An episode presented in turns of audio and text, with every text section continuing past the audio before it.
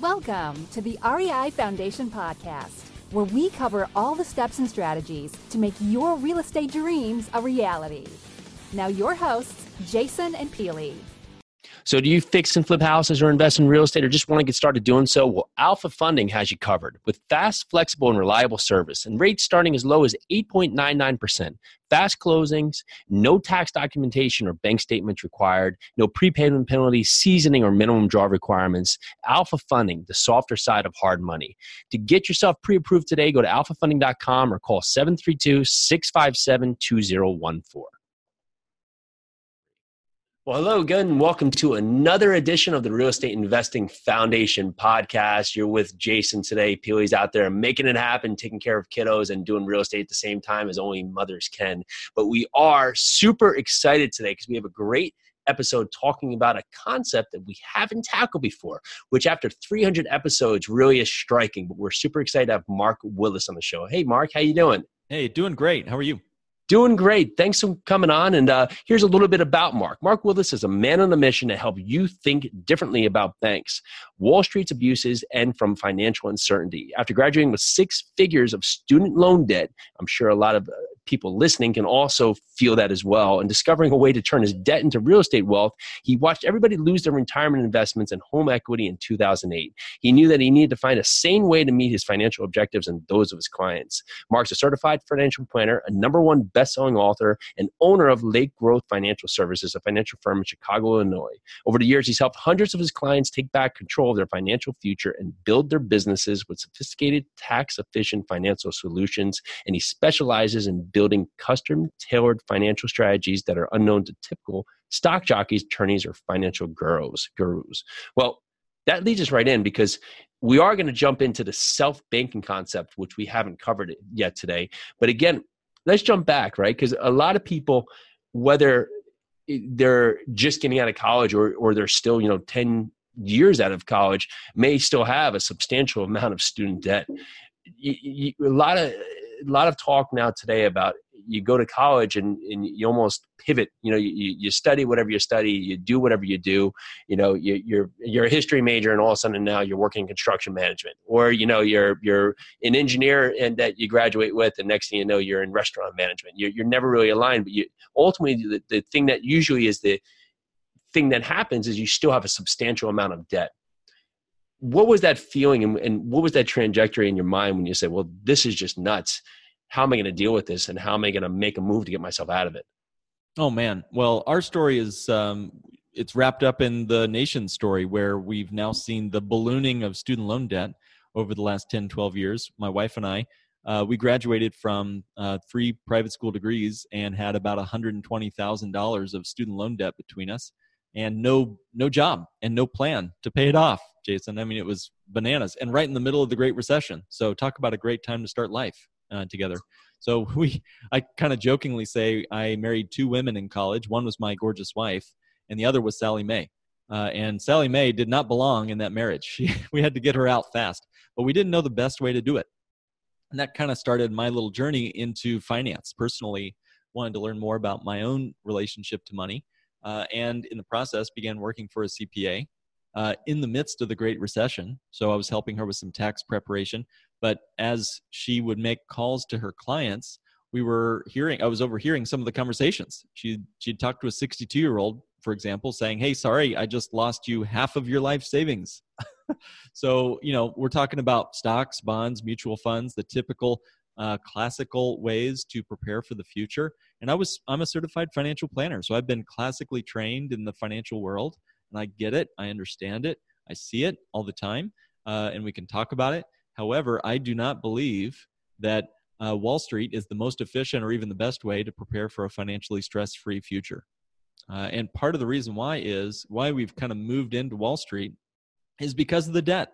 Back in nineteen forty, according to the U S Commerce Bureau, uh, in, in nineteen forty, the average debt was only eleven percent of our income. So if you made one hundred bucks this month, you'd spend eleven dollars on debt and you'd save close to thirty dollars of your income. So, you know, you'd save thirty percent of your money and spend eleven percent on debt. Well, back in just a year or two ago, they did these numbers again. Now we're at, we basically flip-flopped it. You know, we're saving less than five percent of our money and we're spending thirty-six percent of our income on servicing debts. Wow. thirty-six percent of our income. So let's take a minute here. If money uh, is an important part of your financial future, this is an important conversation, right? If time is money, what's thirty-six percent of your day? You know, what are you doing for a third of your day? Basically earning income, working for the bank. You know, we're all slaves to the bank if we're on average with the average American. Now, if you're less than thirty percent, thirty-six percent, that means somebody else listening to this is twice as bad, right? If that's the average. So anyway, that's a bit about my story. We ended up having some incredible things that happened to us that helped us pay off our student loan debt, but also invest, real estate and so forth. So we can talk about all that today for your listeners. Sure. What is of that thirty-six percent, how much is that related to just, I would say, home or or mortgage, or do you have that number, and how much is just ancillary debts?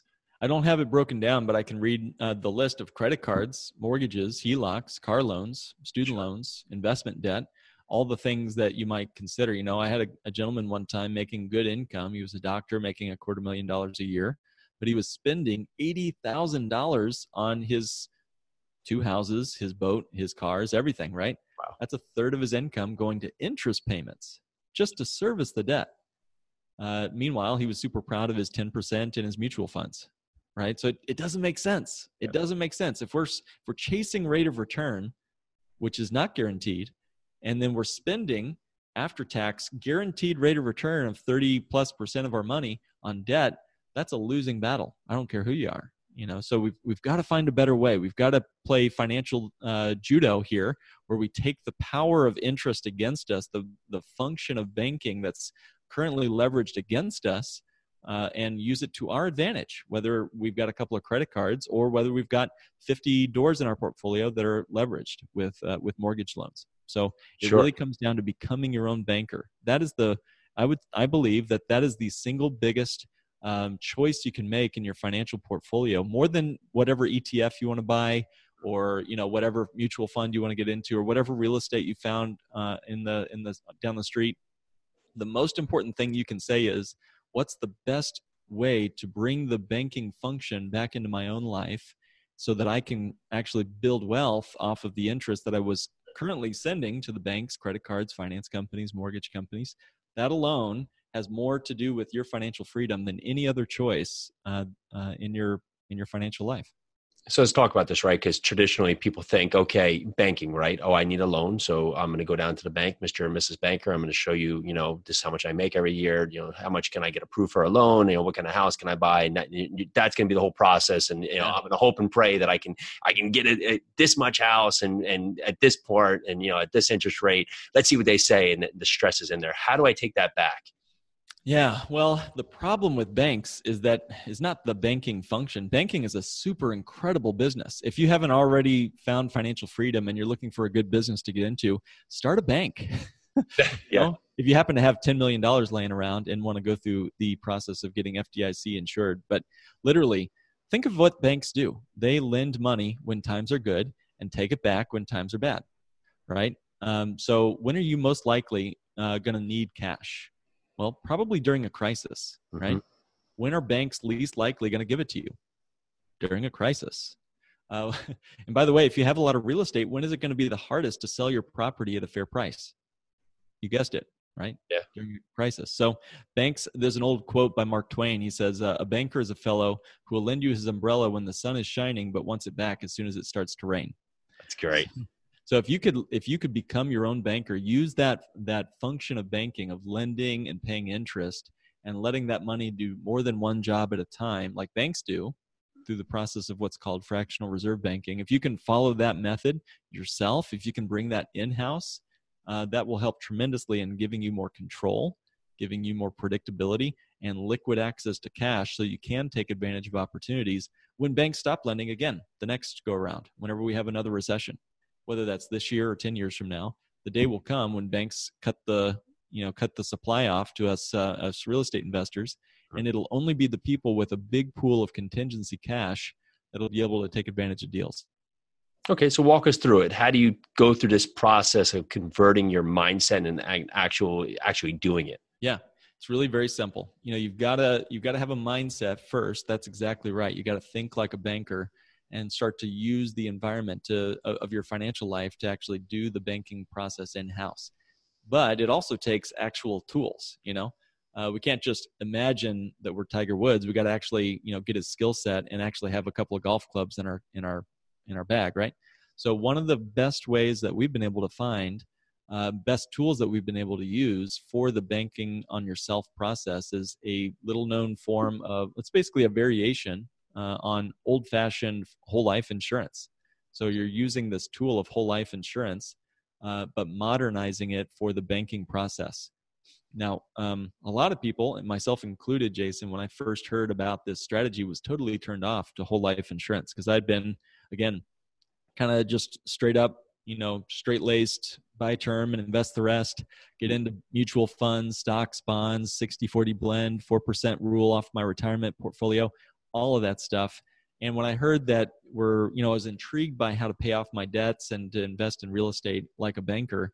Um, but when I heard it was whole life insurance, I almost turned it off. I almost walked away. Um, this is not your father's whole life insurance is all I can say. You know, this is like modernized for massive cash accumulation. We're talking about squeezing down the death benefit and expenses on this policy and cutting the commissions to whoever built it for you by about fifty to seventy percent. Uh, and we're needing it to be a dividend paying whole life insurance policy. And it needs to grow on a guaranteed basis every single year, no matter what's going on in the real estate world or, or stock market. And then we want to have access to that cash. So you get access to this money if it's in a whole life policy. There's a big pool of cash called a cash value mm-hmm. that you can use for any purpose. You know, whether you're using it to take your family to Disney World or invest in your um, real estate deals or fixing up your kitchen at home. You know, you can use that policy for any purpose you choose. And once it's in there, it grows on a guaranteed schedule for the rest of your life. And you get access to that either through a withdrawal or you can borrow from it. So we can talk some more about that part first, but let me pull over for a minute. Sure. it's, it's not making sense or what questions so far? So right now, okay, life insurance policy, typical life insurance policy, you, you find a broker, you get you, you know, a policy, whether it's term or life, term or whole. Um, and let's say, I, I'm, I'm assuming this is more tiered toward, towards a whole life policy equivalent.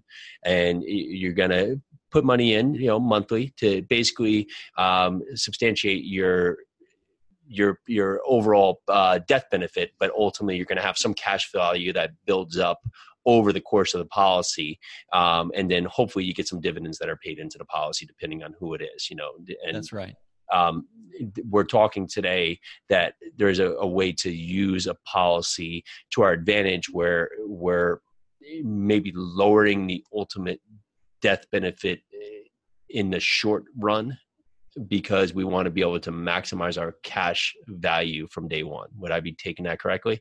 That's it. Correct. Yeah. Generally, we see the cash values at about eight to forty times more than old-fashioned whole life insurance. And the reason that's possible is, did the advisor, the financial planner, the C P A, the, you know, insurance agent, did he or she know how to design this from the get-go? Got it. If I'm, if I'm wanting to design this for death benefit purposes, I'm not going to have any cash value in the first few years. Zero. Big goose egg. If, on the other hand, we can squeeze that death benefit down as small as possible while keeping some of the tax advantages of life insurance intact, you can flood that cash value with money in the first month, in the first year, in the first couple of years. It's all there, and it's building on, on, a, on a schedule that you can kind of plan for and say, all right, this first year I'm going to have X dollars in my policy. I'm going to use it to buy, you know, to, to wipe out my H O A specials or my property taxes or, you know, my, my down payment on my next deal I want to flip or whatever new thing you want to do.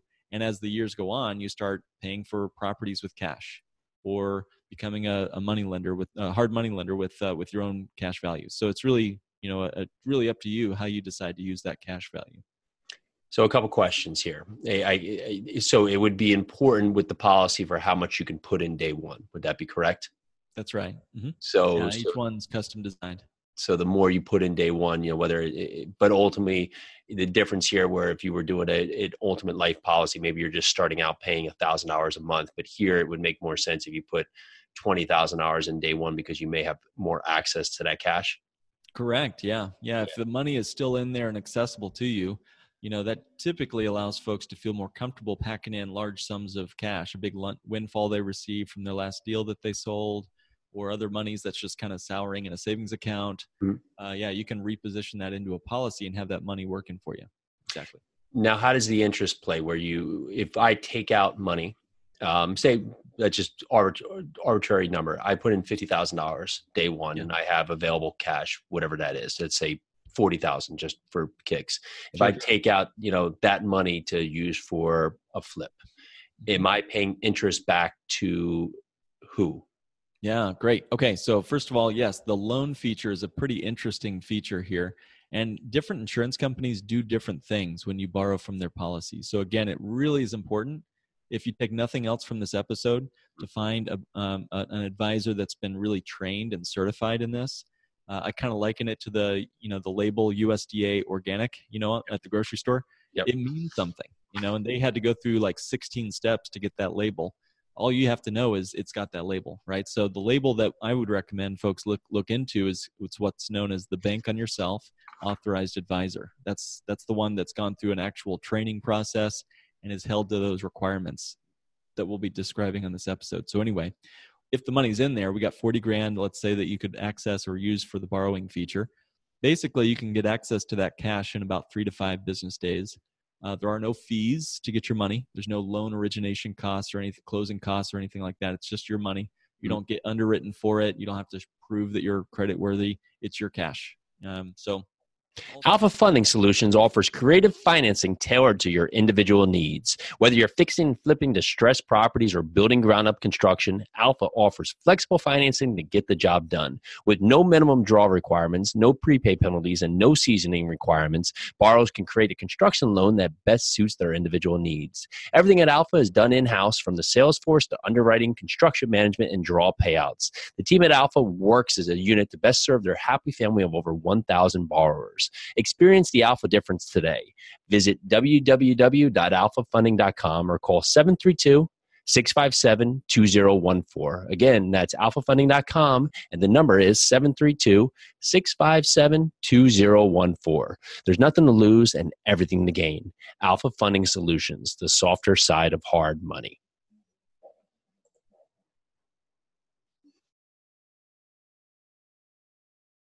Um, so Also, Jason, when you do borrow from the policy, it does not uh, require a monthly or even annual repayment to the loan. So that's maybe new information to a lot of folks. But so if I'm doing a, a flip, for example, and I needed forty grand to do to buy the deal, I don't have to put a dime into the loan repayment until I sell that property, whatever, six months, a year from now, two years from now.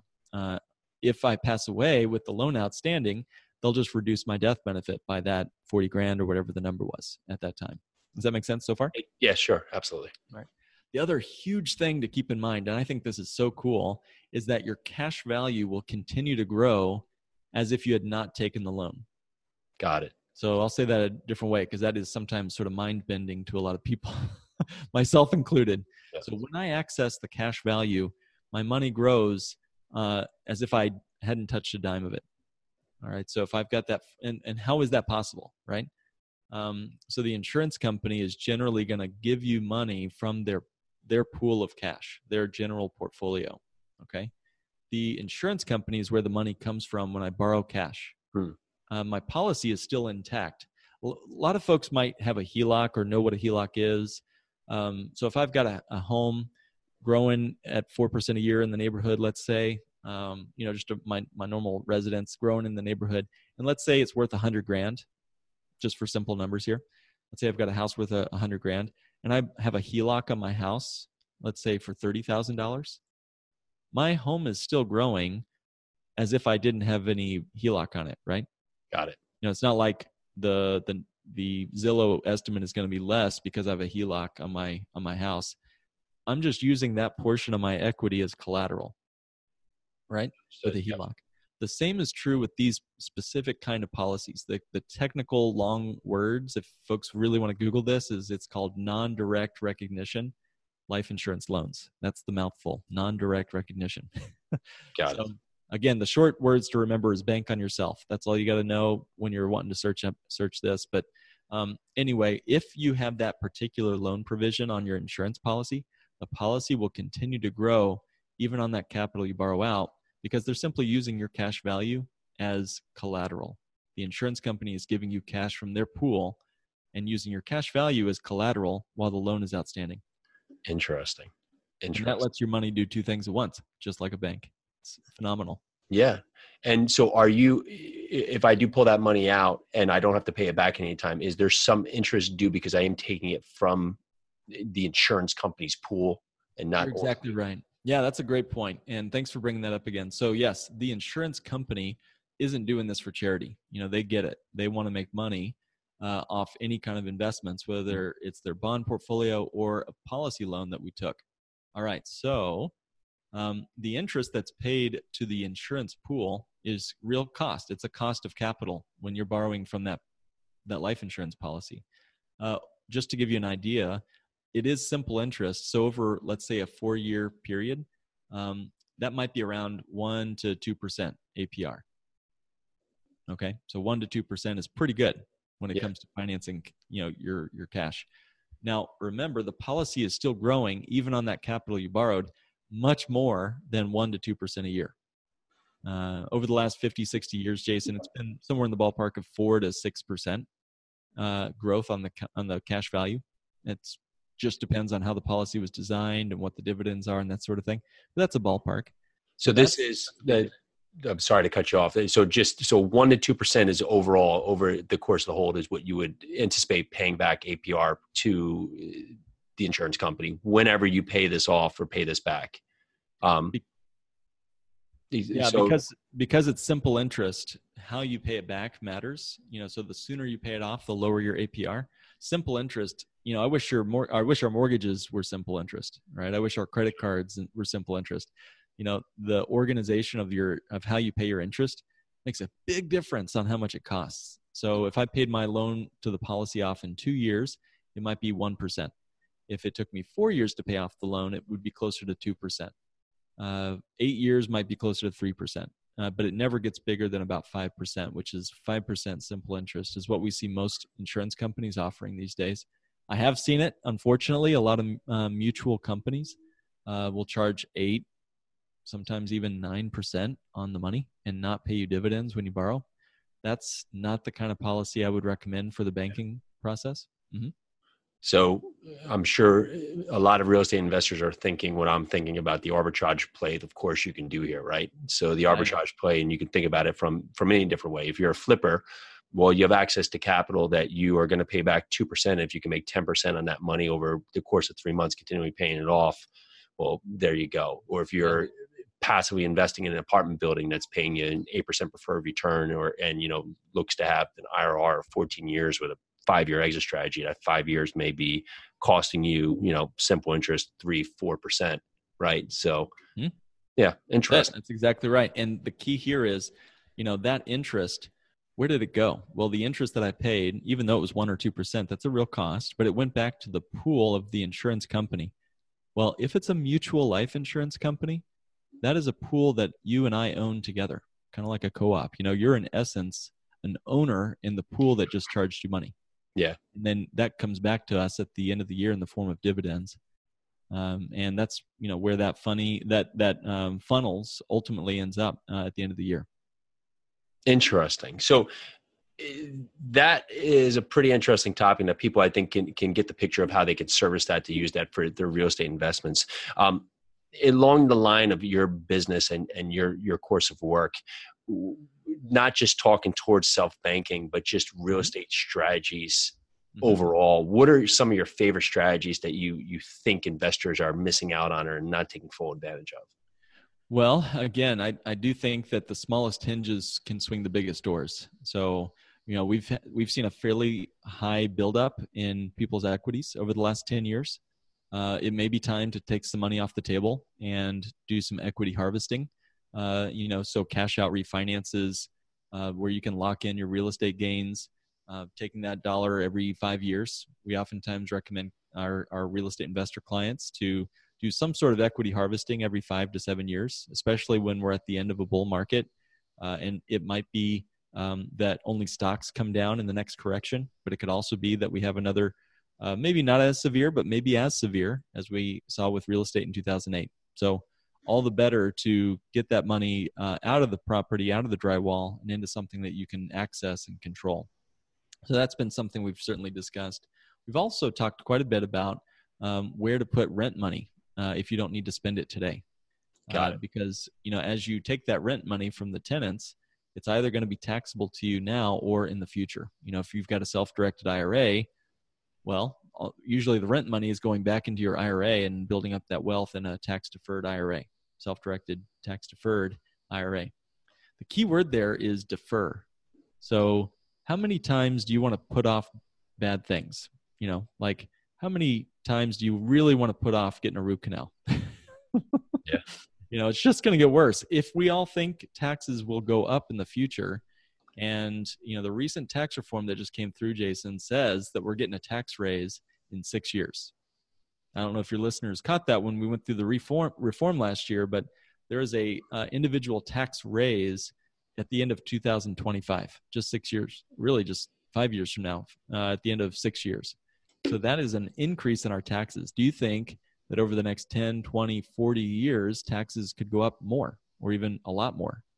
If our money, if our rent money, or any other money is in a tax postponed I R A or tax postponed four oh one k, that could mean serious problems for how much you could actually keep out of that four oh one k or self-directed I R A. Some people have decided instead of doing those self-directed I R As, which is still helpful, still a good strategy in some cases, but also diversifying their, their money into a, one of these policies, that money in the policy would grow and you could have access to it totally tax-free.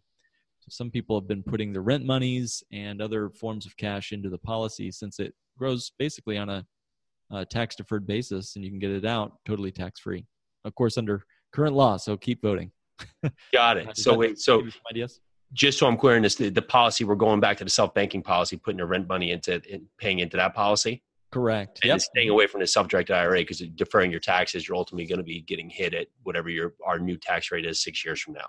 So correct. Yeah. Yeah. Yeah. And you know, there's, again, there's good reasons to do self-directed I R As, but you know, we can't do any self-dealing with self-directed I R As, but with the policy, you're able to fix up your own kitchen or flip your own house.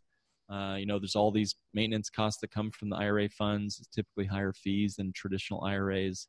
There are even R M Ds on self-directed I R As. R M Ds are a required minimum distribution, which means we are forced to liquidate those real estate properties when we're seventy years old. If we have that money in an I R A, can you imagine being forced to sell a real estate deal uh, that you really wanted to keep, but you're having to come up with required minimum distributions to pay uh, the, the government when you're seventy years old?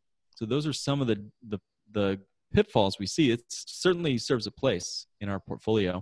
And Jason, just to be clear, we we offer I R As. We are a full financial firm here at Lake Growth, but it really, you really need to ask yourself the question, what's my exit strategy? Whether it's a real estate deal or one of these life insurance policies or a self-directed I R A, heck, even any business you get into, always ask, what's my exit strategy? Because uh, at the end of the day, we're we're going to exit everything. So we might as well get a plan together for that uh, as we get in get into it.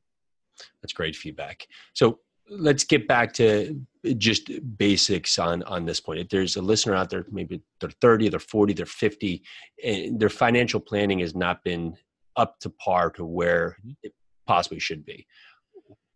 But best way to phrase this would be, what steps should someone take that's, it feels like they're looking from the outside to get on a path today to have a course to meet their financial objectives in retirement, whatever that may course may be?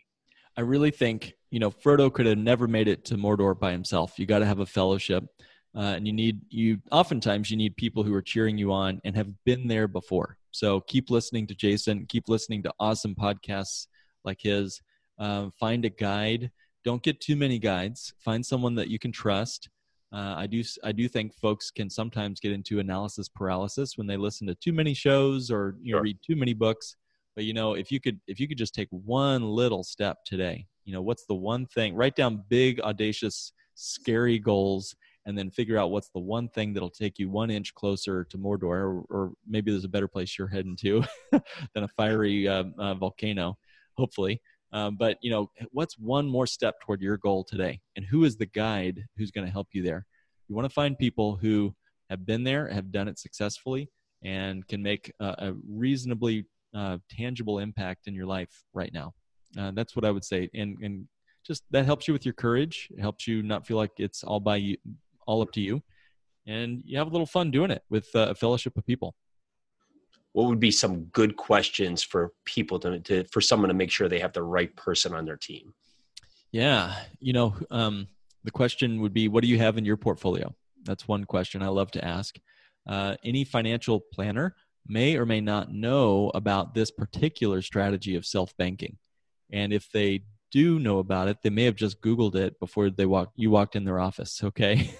So be very careful. Many advisors out there uh, also have figured out how powerful this concept can be, but have never really been trained on it. Maybe they read an article or read a book or something where they, like I said, Googled it or something before you walked in their office. You want to find someone who's got the credentials and expertise. So asking them questions like, uh, have you gone through a Bank on Yourself Authorized Advisor training? Uh, how many of these policies do you have in your portfolio?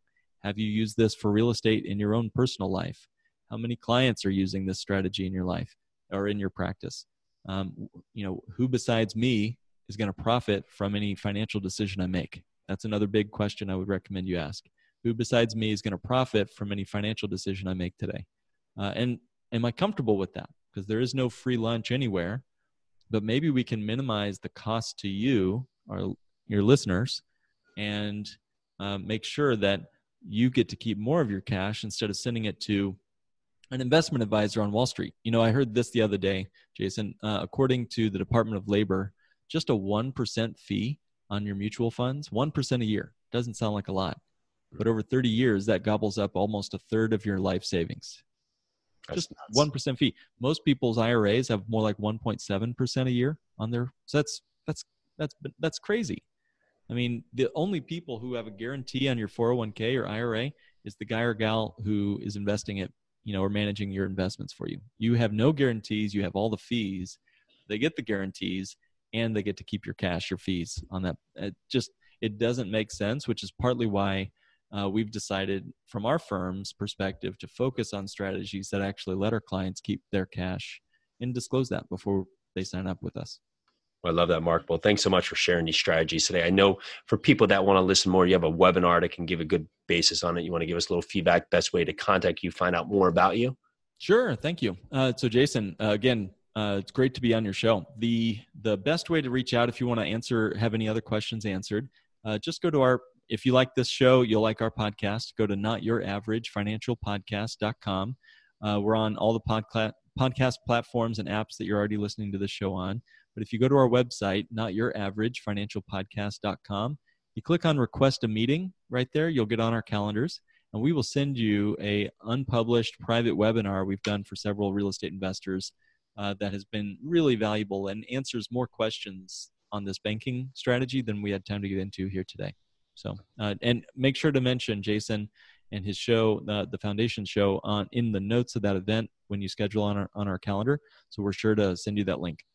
Awesome, Mark. This has been great. Thank you. This is a, uh, you know, you, you you never can stop thinking about what you can do to to save more money and put your money more to work. And on the real estate side, sometimes we're so active with the investments, but we're missing on the fees and the ultimate cost of capital. And when you pay attention to that and you put the whole picture together for anybody who, who's out there trying to do larger scale projects, well, if you can have more cash, I mean, cash is always king as, as, as much as they say, right? So, but I, I'm I definitely gonna have to up my, uh, my analogy game for next time you come on the yeah. show here with everything you have going on. But thank you so much for everything you brought to the show today. Oh, my pleasure. Yeah. If, if folks can control the financial environment where their money lives, in between the deals that you're doing with real estate, you know, it's just a place to park the cash. And if you have the ability to control that environment instead of letting a bank control it, you're going to win every time. So way to go. Keep up the great work. Thanks, Mark. Well, this is Jason with the Real Estate Investing Foundation podcast. Huge thank you to Mark Willis. Huge thank you to everyone listening. Have a great day. Bye now. Thanks for tuning into the R E I Foundation podcast. Check back next time for more awesome tips and strategies to launch your new you in real estate.